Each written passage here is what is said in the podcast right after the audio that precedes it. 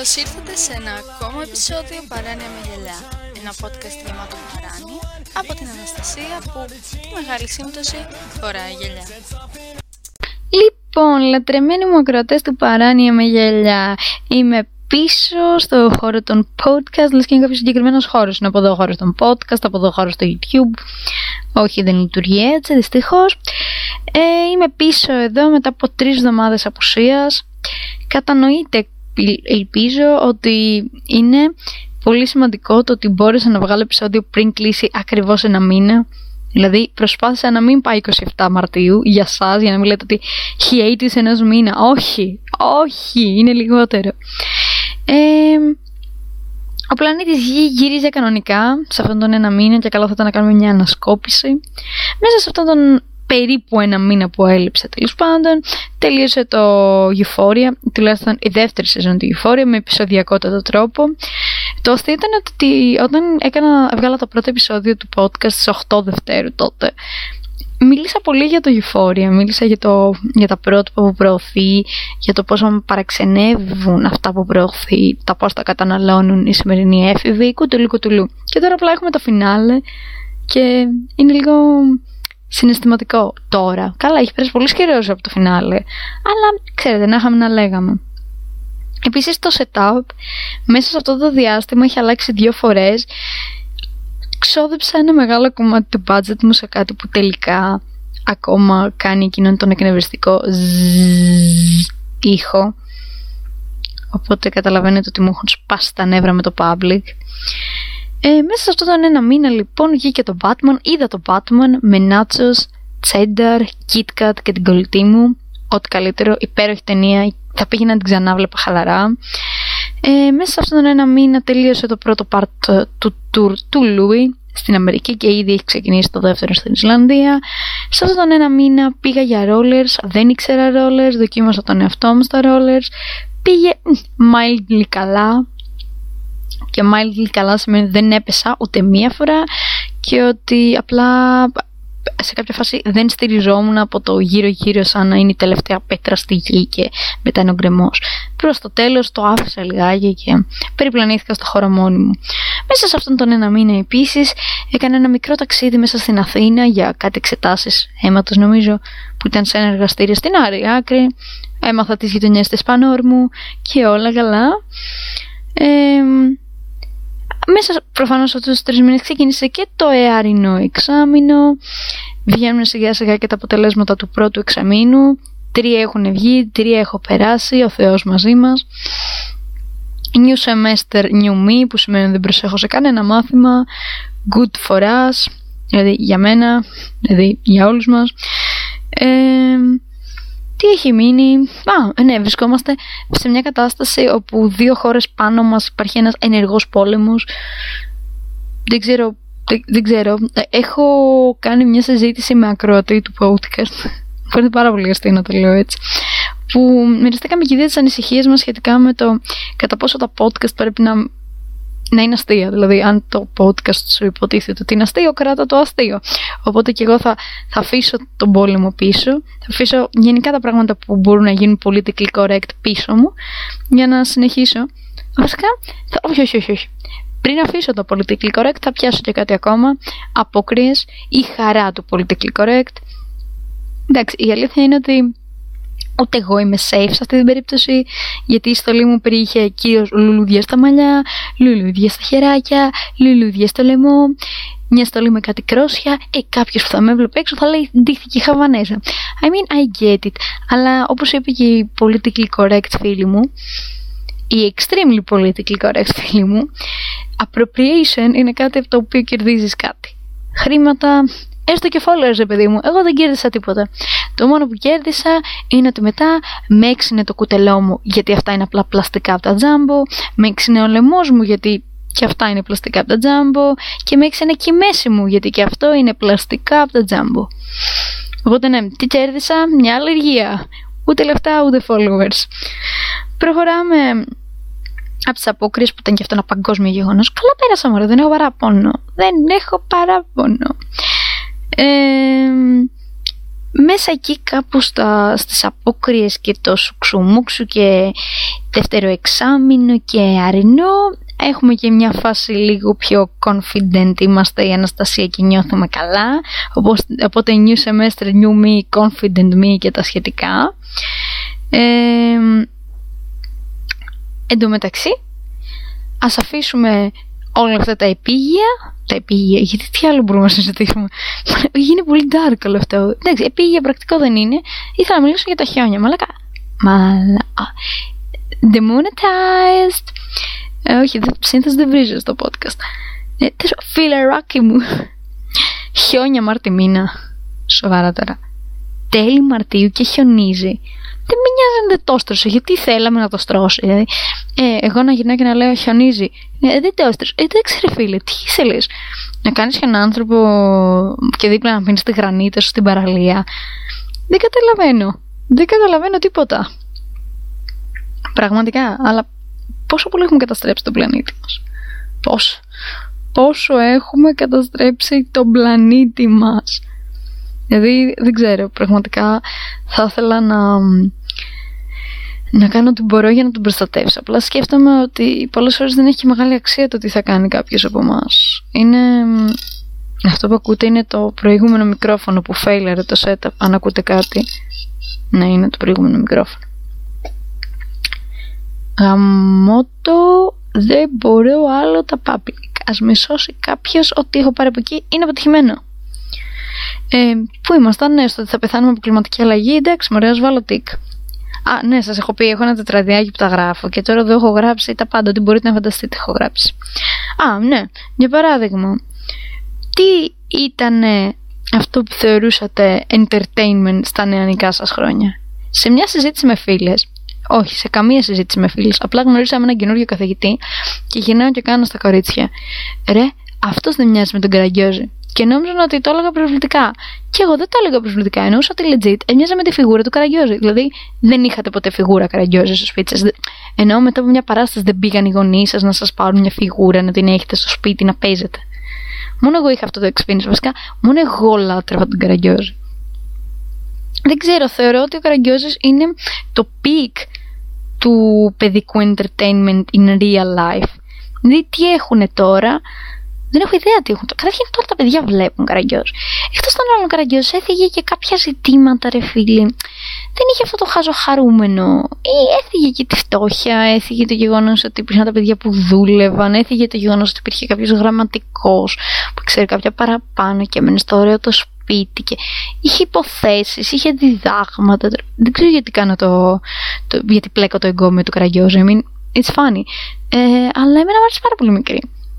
Ενώ τώρα τα παιδικά τι είναι, νεράιδε. I mean, ok, και αυτά ωραία. Μαθαίνεις την αλφαβήτα, μαθαίνεις τα νούμερα, μαθαίνεις τα χρώματα, τώρα εξερευνήτρια, μαθαίνεις που είναι η λίμνη. I mean, ναι. Αλλά. Γιατί, γιατί, τίποτα δεν θα γίνει ο Καραγκιόζης.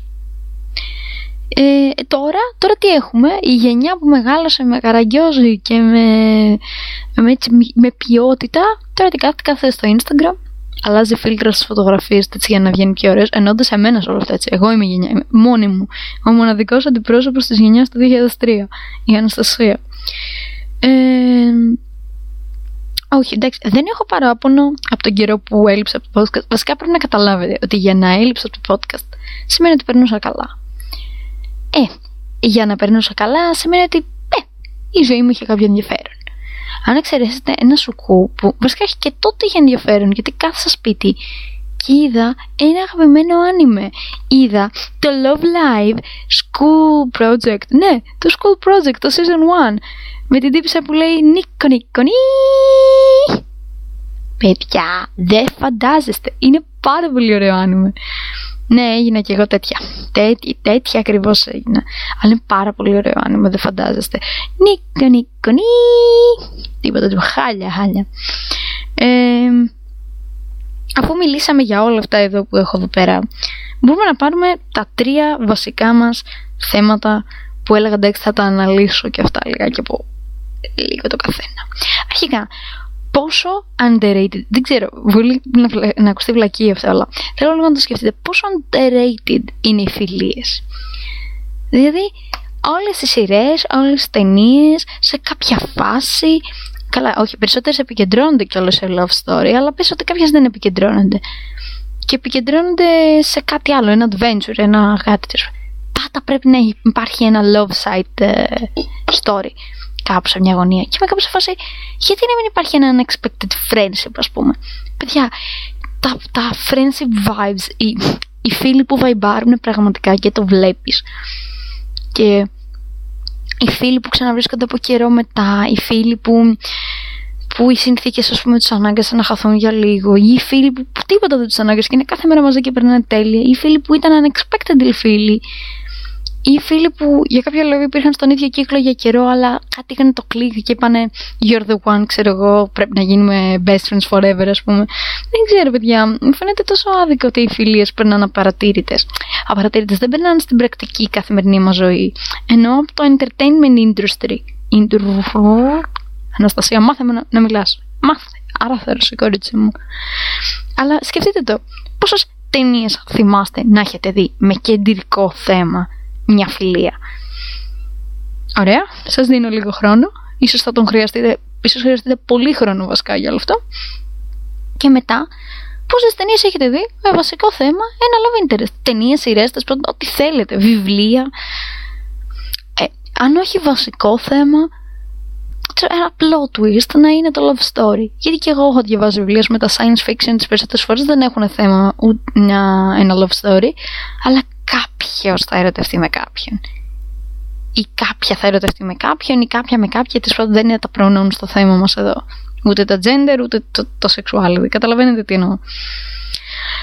Περνώντας από αυτό και από το admiration του, το, του friendship of value, του value friendship, πω πω Αναστασία χάλιες. Θα περάσουμε ναι, όπως λέει ο Σοφάς, περάσουμε στην Πάτρα. Έχω γράψει κυριολεκτικά Πάτρα με 1, 2, 3, 4, 5 αλφα. Δεν ξέρω γιατί τέτοιος ενθουσιασμός. Ενθουσιασμός. Πω, πω, Αναστασία. Χρειάζεσαι 15 ώρες ύπνο. Όχι 8 ώρο. 16 ώρο πρέπει να κλείσει. Ένσημο πρέπει να σου κολλάνε και μάσα.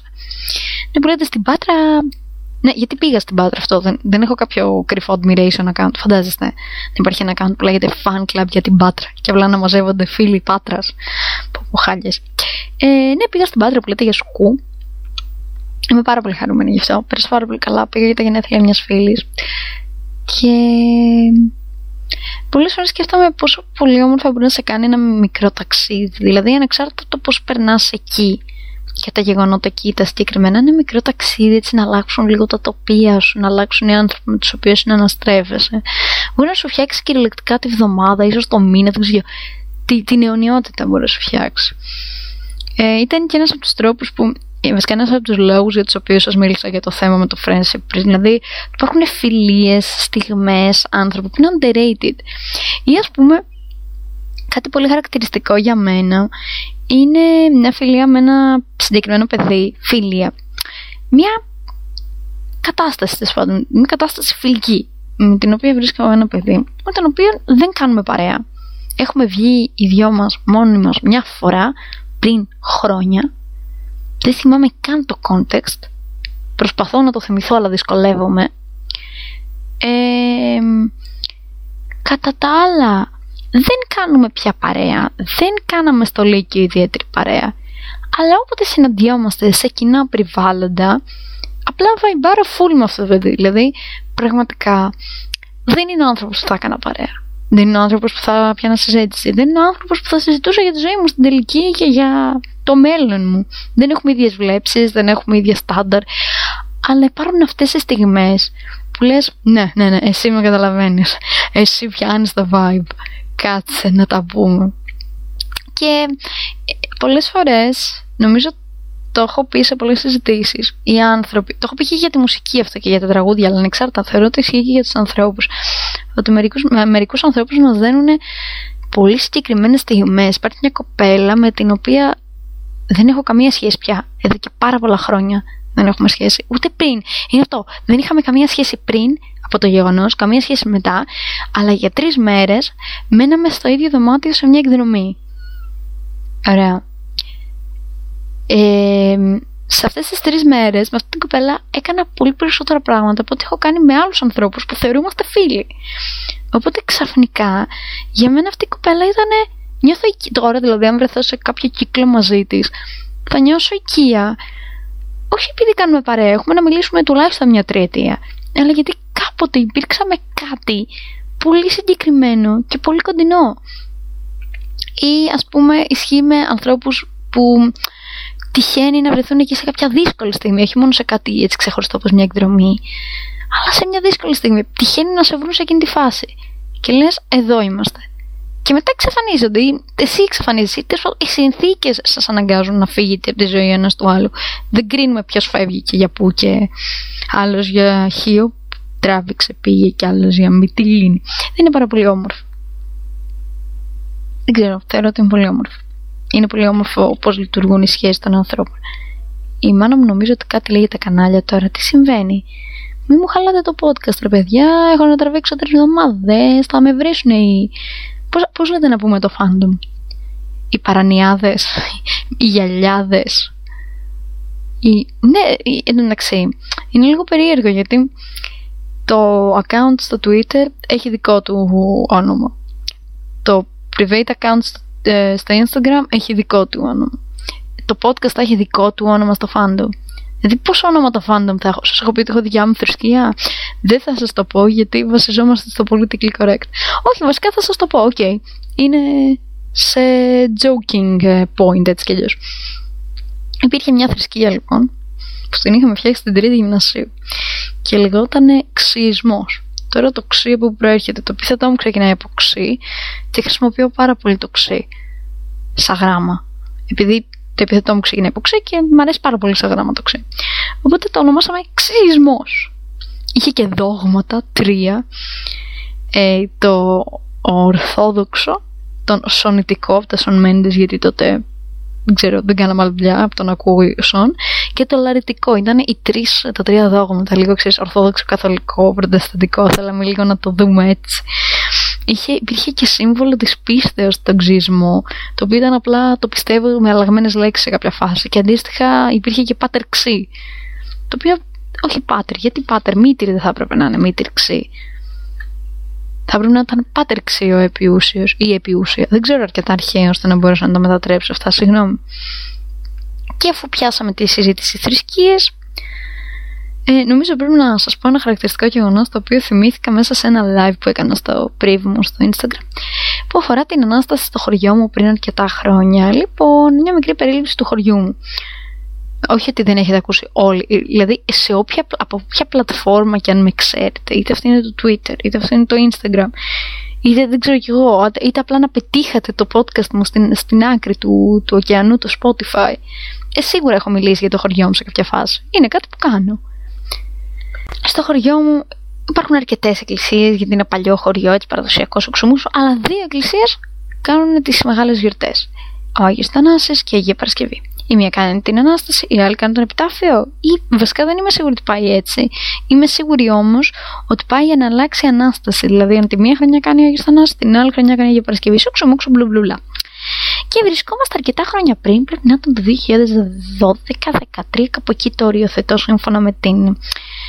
Ε, με το ποιοι ήμασταν οικογενειακά στο χωριό, ε, με το σε τι κατάσταση ήμασταν εκεί, με το πόσο μικρή ήμουν εγώ και πού κοιμόμουν, γιατί όσο μεγάλα αναγκαστικά κοιμόμουν και σε άλλο κρεβάτι, ή όσο ήμουν μικρή κοιμόμουν με τη μαμά μου, μετά έπρεπε να κοιμάμαι κάπου μόνο μου. Καταλαβαίνετε πώ λειτουργεί αυτό, το οριοθετώ γύρω στο 12, 12-13. Μπορεί και 14 το πολύ. Και βρισκόμαστε στην Αγία Παρασκευή για Ανάσταση. Ε, εν τω μεταξύ, το σε παρένθεση αστείο όλη της ιστορίας είναι ότι εμείς Έχουμε έναν παπά στο χωριό εδώ και χρόνια. Ε, τον οποίο ήξερα απλά ως παπά του χωριού αλλά κάνοντας σιγά σιγά φίλους στο χωριό τα τελευταία δύο καλοκαίρια έχω γνωρίσει την κόρη του. Ωραία, που είναι μια υπέροχη κοπέλα την οποία συμπαθώ υπερβολικά και με την οποία βαϊμπάρω υπερβολικά. Ωραία. Και εγώ όλο αυτό τον καιρό βασισμένη στα γεγονός που θα σας αναφέρω. Είχα πάρα πολύ περίεργες και μίξτα απόψεις για τον παπά του χωριού μας. Γιατί είναι ένα περίεργο γεγονός, ωραία.